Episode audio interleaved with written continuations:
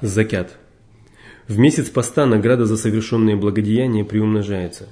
И поэтому многие верующие стремятся успеть в этот месяц совершить больше праведных поступков.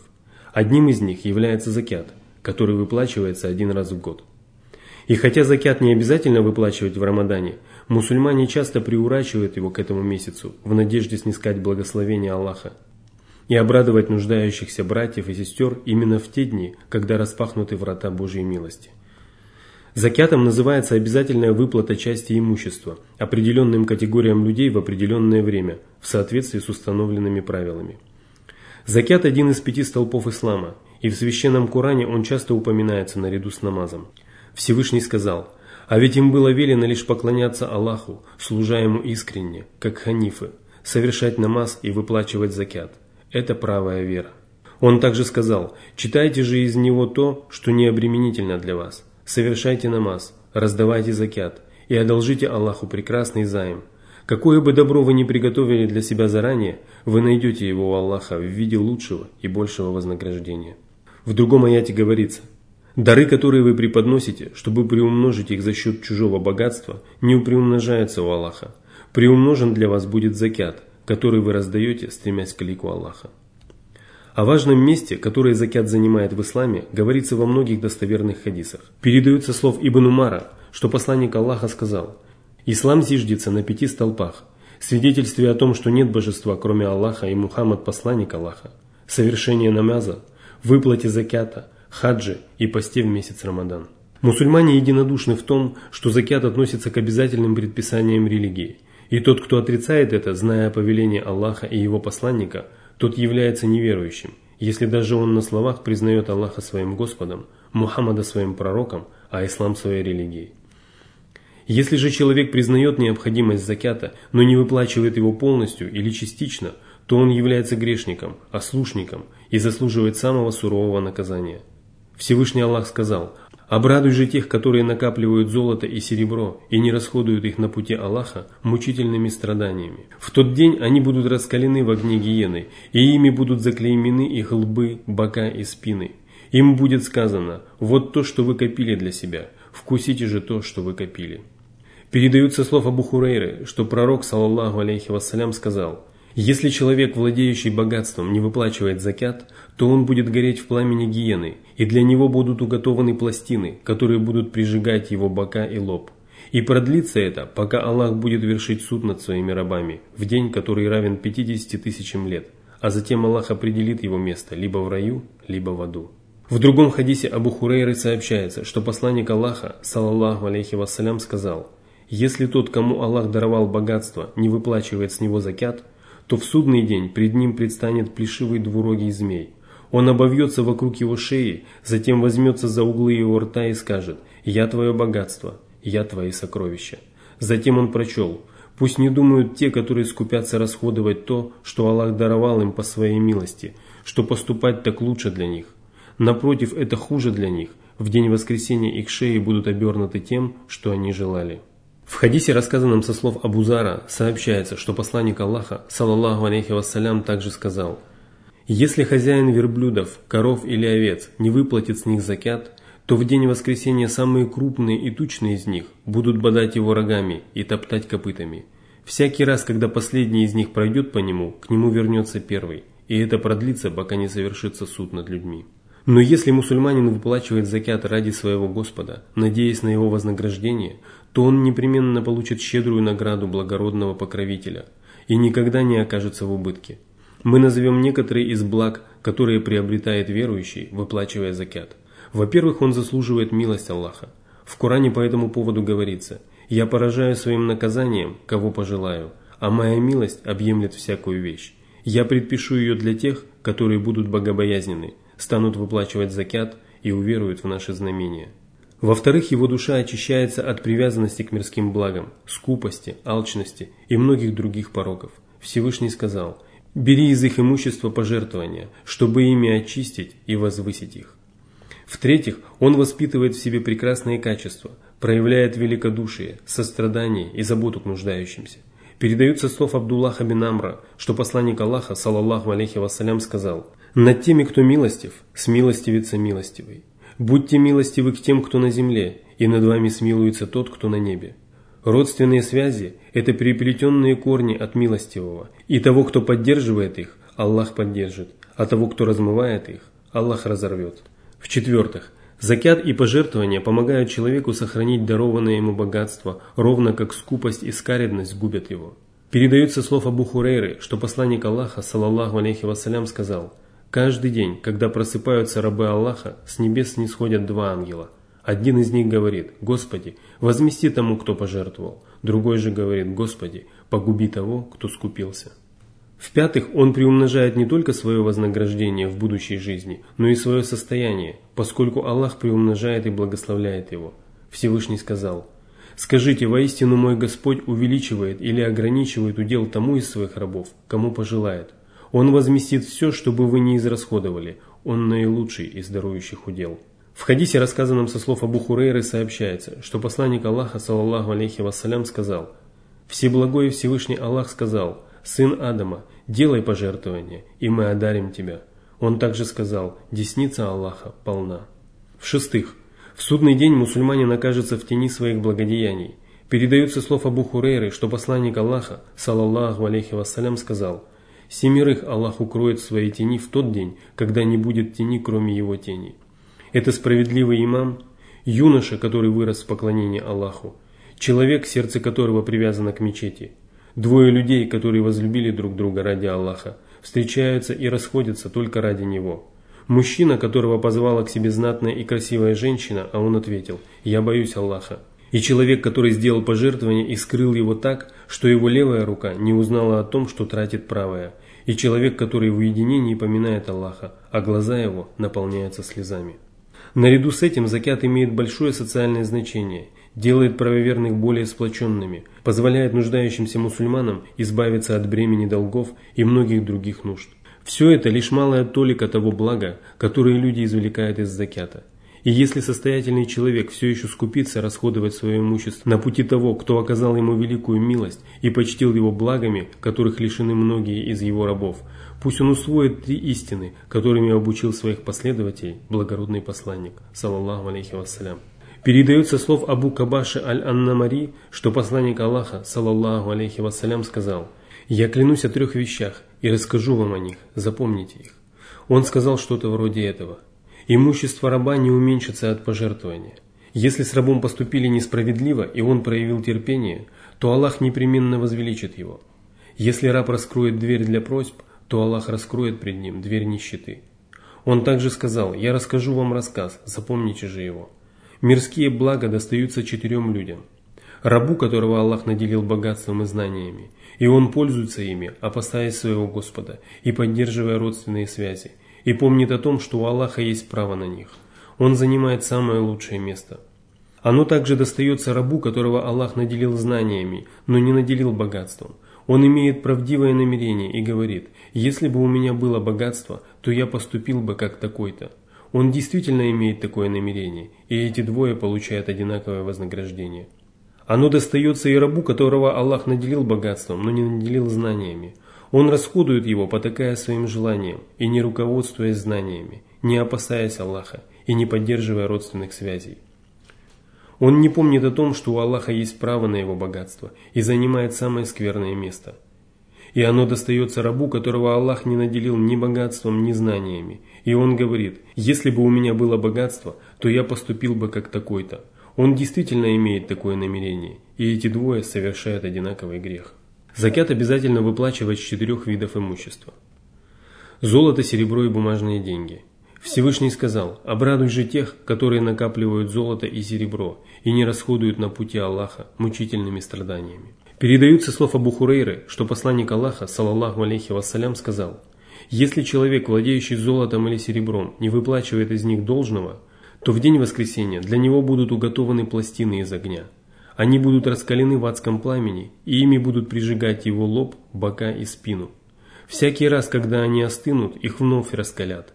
Это продлится день, равный 50 тысячам лет, пока будет свершиться суд над рабами. Облагаемый закятом минимум равен 85 граммам золота или 595 граммам серебра, или эквивалентной этому количеству золота и серебра сумме денег. Передается слов Али бин Абу Талиба, что посланник Аллаха, саллаллаху алейхи вассалям, сказал, «Ты не должен выплачивать закят, если у тебя денег меньше 20 динаров. А если у тебя есть 20 динаров, которыми ты владел в течение одного года, то ты должен выплатить с них полдинара. Если денег будет больше, то закят следует подсчитывать из такого же расчета. Закят не выплачивается с имущества, которым человек не владеет целый год. 20 золотых динаров эквивалентны 85 граммам золота.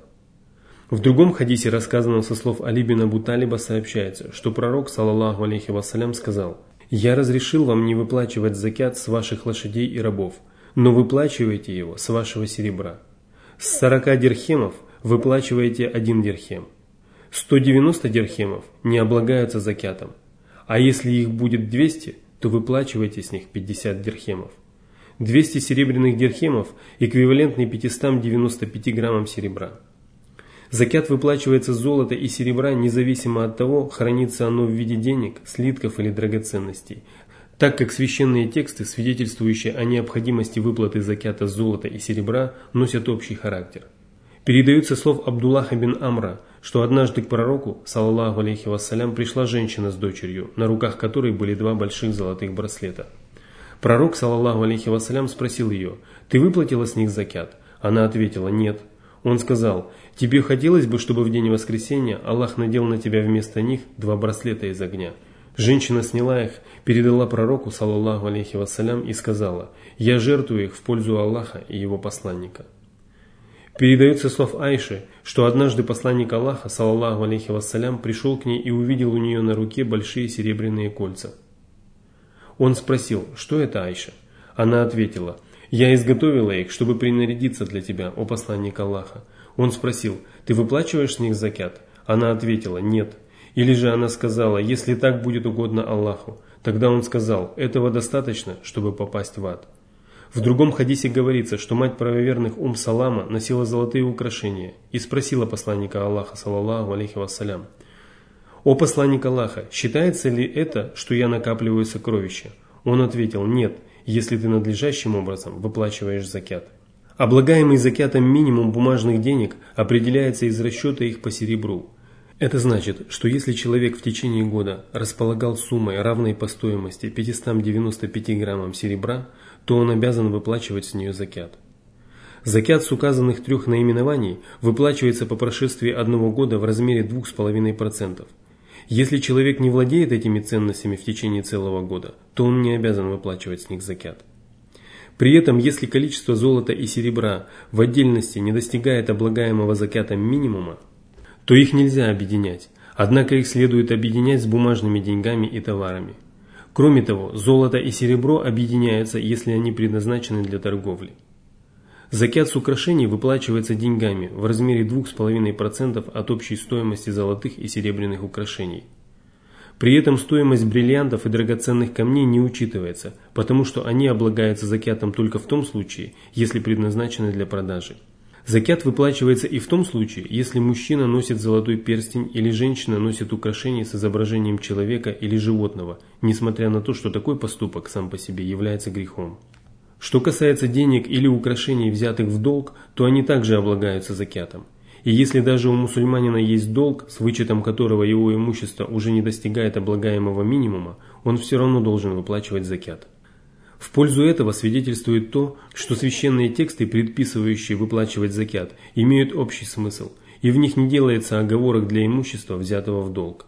Возможен и такой случай, когда у мусульманина всего тысяча долларов наличными – а ему предстоит вернуть долг, составляющий тысячу долларов, и выплатить тысячу долларов закята с других видов имущества. В таком случае он должен в первую очередь выплатить закят, потому что долг пред Аллахом важнее долговых обязательств пред его рабами. Закятом облагается и имущество, данное в долг, если кредитор может получить свои деньги обратно, когда пожелает. В этом случае он может либо ежегодно выплачивать закят с данной в долг суммы из своего имущества – либо выплатить с него закят сразу после того, как ему вернут долг. Если же кредитор не может получить свой долг из-за неплатежеспособности должника, или если же тот отказывается вернуть долг своевременно, то он обязан выплатить закят только за тот год, когда ему вернут долг, а лучше всего об этом известно Аллаху. Зерновые и плоды. Всевышний Аллах сказал, «О те, которые уверовали, делайте пожертвования из приобретенных вами благ и того, что мы взрастили для вас на земле, и не стремитесь раздать в качестве пожертвования дурное, чего бы вы сами себе не взяли, пока не зажмурили глаза». И в другом аяте говорится «Вкушайте эти плоды, когда они созревают, и отдавайте должное в день уборки». Передается слов Абдуллаха бин Умара, что пророк, саллаллаху алейхи вассалям, сказал «Если растение питается дождевой водой, водой источников или подземными водами, то выплачивается одна десятая часть урожая. Если же они орошаются при помощи рабочих, верблюдов или другим путем, то выплачивается половина одной десятой. Из этого хадиса следует, что размеры закята, которые взимаются с посевов, орошаемых естественным и искусственным путем, различаются. Мудрость этого предписания состоит в том, что крестьянин, который орошает свои посевы и сады искусственным путем, затрачивает намного больше усилий и материальных средств, нежели крестьянин, посевы и сады которого орошаются естественным путем. Таким образом, если посевы и сады орошаются естественным путем, то крестьянин должен выплачивать в качестве закята одну десятую часть урожая. Естественным путем орошаются посевы и сады, которые совершенно не нуждаются в орошении, либо которые орошаются водами рек и источников, либо которые орошаются дождевой водой. Если крестьянин вырыл канал, чтобы его посевы орошались водами реки, то считается, что его посевы орошаются естественным путем – если он вырыл родник, из которого вода бьет ключом, то также считается, что его посевы орошаются естественным путем, потому что он не прилагает усилий для того, чтобы вода дошла до земельного участка. Но если он переносит воду в сосудах или качает воду посредством насосов и других средств, то такое орошение считается искусственным. При искусственном орошении крестьянин должен выплачивать половину одной десятой части урожая. Если посевы или сады орошаются в равной степени естественным и искусственным путем, то крестьянин должен выплачивать три четверти одной десятой части урожая. Такое возможно, например, если 6 месяцев сады орошались искусственным путем, а 6 месяцев естественным. Если при смешанном орошении крестьянин не может точно определить, какая из двух форм орошения была преобладающей, то он должен ориентироваться на ту форму орошения, которая лучше способствует созреванию урожая. Например, если урожай фруктов лучше созревает при искусственном орошении, то крестьянин должен выплачивать закят в размере половины одной десятой части урожая. Но если при смешанном орошении крестьянин не знает, какая форма орошения лучше способствует созреванию урожая, то ему надлежит выплачивать одну десятую часть урожая. Причина этого предписания состоит в том, что закят с урожая – взимается в размере одной десятой части до тех пор, пока не доказано, что урожай орошается искусственным путем. Передается слов Джабира бин Абдуллаха, что посланник Аллаха, саллаллаху алейхи вассалям, сказал «Закятом не облагается серебро, если его меньше пяти окий. Закятом не облагаются верблюды, если их меньше пяти голов. Закятом также не облагаются финики, если их меньше пяти восков». Богословы единодушны в том, что один воск вмещает 60 саа, Поскольку в настоящее время люди чаще пользуются мерами веса, а не мерами объема, крестьяне должны уметь переводить их друг в друга. В частности, 5 васков вмещают 612 кг пшеницы высшего сорта. Передается, что Абу Муса аль-Ашари и Муаз бин Джаббал рассказывал, что пророк, саллаху алейхи вассалям, сказал «Собирайте закят только с четырех видов зерновых и плодов – ячменя, пшеницы, изюма и фиников». Опираясь на этот хадис, многие богословы считали, что закят следует выплачивать только с ячменя, пшеницы, изюма и фиников. Однако не все богословы разделяли это мнение. Абу Ханифа считал, что закят следует выплачивать со всего, что произрастает на земле, кроме травы, дров, соломы и пальмовых ветвей. Малик и Ашафии считали, что закят следует выплачивать со всех видов зерновых и плодов, которые можно отмеривать и хранить в течение целого года, если они являются основными продуктами питания. Ахмад, Абу Юсуф, Мухаммад и некоторые другие считали, что закят следует выплачивать со всех видов зерновых и плодов, которые можно отмерить и хранить в течение целого года, даже если они не являются основными продуктами питания. Согласно последнему мнению, закят обязательно выплачивать даже с кукурузы и риса, маиса и гречихи, черного тмина и кориандра, оливок и миндаля, фисташек и грецкого ореха, земляного ореха и тому подобного. Однако достоверные хадисы свидетельствуют о том, что закят обязательно выплачивать только с пшеницы, ячменя, изюма и фиников. Эти хадисы ограничивают смысл коранического откровения, в котором предписано выплачивать пожертвования из того, что произрастает на земле. Это мнение является самым достоверным, и поэтому со всех остальных плодов и зерновых закят можно взимать только по доброй воле хозяина урожая. Следует заметить, что закят не взимается с перечисленных продуктов, если их количество не достигает облагаемого закятом минимума воздельности. Пшеницу нельзя объединять с ячменем, а изюм нельзя объединять с сухими финиками, если количество каждого из них в отдельности меньше облагаемого закятом минимума. Однако, если урожай одного из этих продуктов собирается более одного раза в год, то их следует объединять. Например, если урожай озимой пшеницы и урожай яровой пшеницы вместе достигают облагаемого закятом минимума, то мусульманин обязан выплачивать с них закят. Для законности взимания закята также необходимо, чтобы мусульманин был владельцем урожая, достигшего облагаемого закятом минимума в тот период, когда необходимо подсчитывать закят. Срок подсчета закятов с плодов наступает, когда они созревают, но не падают на землю. От срок подсчета закятов зерновых наступает, когда зерна и колосья становятся крепкими, но не отламываются. Мусульманин должен выплачивать закят только в том случае, если в этот период урожай принадлежит ему. Если же мусульманин приобрел урожай, который достигает облагаемого закятом минимума только вместе с попадавшими фруктами или отломившимися колосьями, то он не обязан выплачивать закят, потому что не был владельцем поля или сада тогда, когда наступил срок подсчета закята. Закят не выплачивается с зелени и овощей. Передается слов Мусы бин Тальхи, что посланник Аллаха, саллаллаху алейхи вассалям, сказал, овощи не облагаются пожертвованиями. Закятом также не облагается мед, хотя богословы высказывали по этому поводу разные мнения. Абу Ханифа, Ахмад и Исхак считали, что закят с меда взимается сразу после его получения. Согласно одному из двух различных сообщений, этого мнения также придерживался имам Аш-Шафии. Передаются слов Абдуллаха бин Амра, что посланник Аллаха, саллаллаху алейхи вассалям, при жизни взимал с каждых десяти мехов меда один мех средних размеров. В другой версии хадиса сообщается, что мужчина по имени Хиляль из племени Мутан привез посланнику Аллаха, саллаллаху алейхи вассалям, десятую часть собранного меда и попросил его сохранить за ним долину, которая называется Салабой. Посланник Аллаха, саллаллаху алейхи вассалям, сохранил за ним эту долину.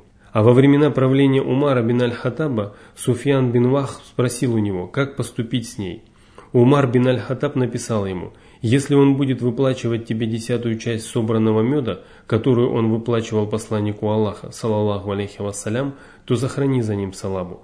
В противном же случае знай, что пчелы – насекомые дождя, мед которых может употреблять в пищу любой, кто пожелает. Из этих сообщений не следует, что закят с меда является обязательным. Сподвижники, которые выплачивали закят, поступали так по собственной инициативе. Именно поэтому Умар бин аль-Хаттаб предоставил племени Мутан право выбора – но будь закят собранного меда обязательным, он обязал бы их выплачивать его.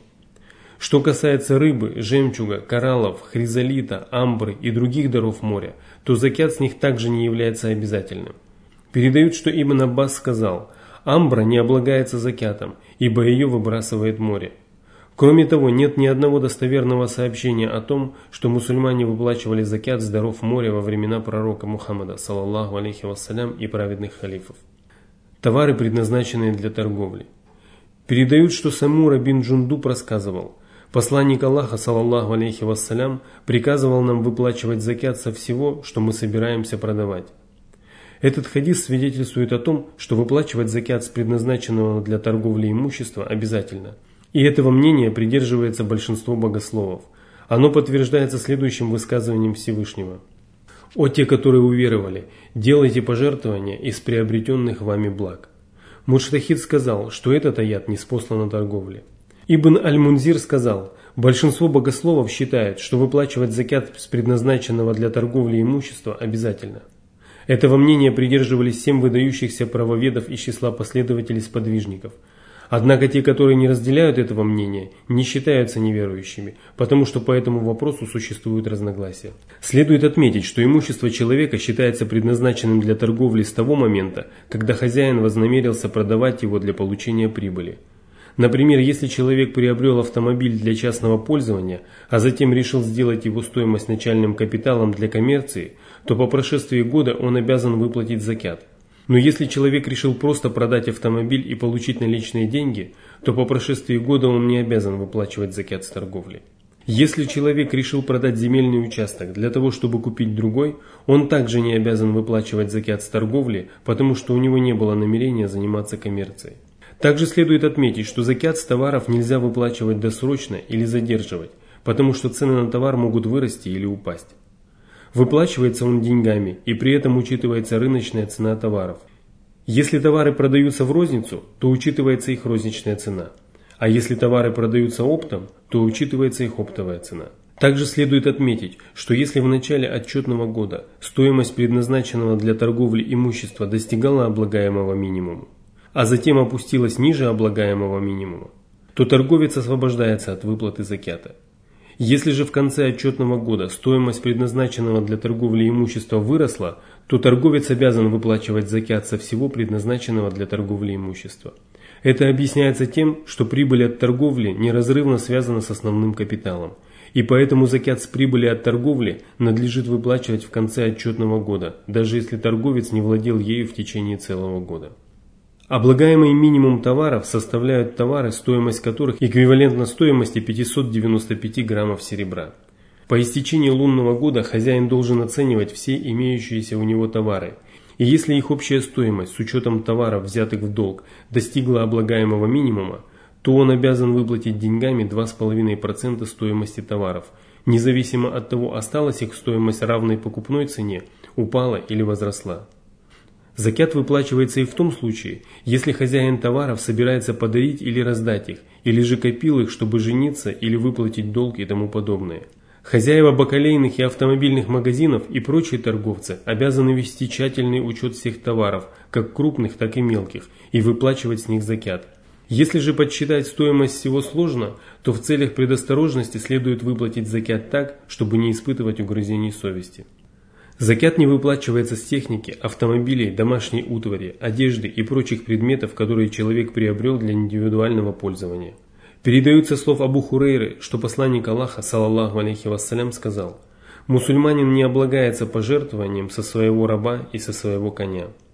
Закят также не выплачивается с тех вещей, которые человек использует для заработка, например, с автомобиля, который он использует как такси. Закят не выплачивается с недвижимости, которую хозяин сдает в аренду. Но закят выплачивается с полученной от этого арендной платы, если хозяин владеет этой суммой в течение одного года, и если она достигла облагаемого минимума отдельно или в сочетании с другими наличными деньгами. Закят также не выплачивается с земель, приобретенных для строительства дома, предназначенного для своей семьи или для сдачи в аренду. Он выплачивается только с земель, предназначенных для коммерции. Домашний скот – Закят взимается только с четырех видов домашнего скота – верблюдов и верблюдиц, быков и коров, баранов и овец, коз и козлов. Скот должен быть молочным, племенным и пастбищным, а его численность должна достигать облагаемого минимума. Молочной считается скотина, предназначенная для доения молока. Племенной считается скотина, предназначенная для размножения стада. Закят не выплачивается с рабочей скотины, предназначенной для перевозки грузов или других тяжелых работ. Пастбищным скот считается лишь в том случае, если он питался на пастбище в течение всего года или большую его часть.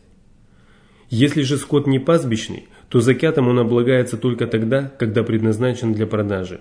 Когда скот является источником получения доходов посредством купли и продажи, он переходит в категорию товаров и облагается закятом в соответствии с установленными правилами. В этом случае закят выплачивается как с пастбищного скота, так и со скота, находящегося на фуражном откорме при стоиловом содержании, если его стоимость достигает облагаемого товарного минимума отдельно или в сочетании с другими товарами. Облагаемый минимум верблюдов 5 голов, с которых взимается одна овца. Со стада, включающего от 5 до 9 голов, закят составляет одну овцу, от 10 до 14 голов – 2 овцы, от 15 до 19 – 3 овцы, от 20 до 24 голов – 4 овцы. От 20 до 35 голов – однолетка. От 36 до 45 голов – двухлетка. От 46 до 60 голов – трехлетка. От 61 до 75 голов – четырехлетка. От 76 до 90 голов – две двухлетки. От 91 до 120 голов – две трехлетки. Более 121 головы – три двухлетки. И далее с каждых 40 голов взимается двухлетка, а с 50 – трехлетка. Облагаемый минимум коров 30 голов, с которых взимается одна однолетка. Со стада, включающего от 30 до 39 голов, закят составляет одну однолетку. От 40 до 59 голов – одну двухлетку. Более 60 голов – две однолетки. И далее с каждых 30 голов взимается однолетка, а с каждых 40 голов – двухлетка. Облагаемый минимум овец – 40 голов, с которых взимается одна овца. Со стада, включающего от 40 до 120 голов, закят составляет одну овцу. От 121 до 200 голов – две овцы. Более 201 головы – три овцы. И далее с каждой сотни взимается одна овца. В качестве закята нельзя отдавать больных, истощенных, старых, беременных и прожорливых животных, а также скот с физическими недостатками или изъянами. Также не взимаются козлы, если только на это не согласится сборщик закята. Это лишь некоторые правила взимания закята с имущества. Более подробно эти предписания изложены автором в комментариях к сборнику хадисов «Достижение цели» выдающегося мусульманского ученого Ибн Хаджара аль-Аскалани, да смилостивится над ним Аллах.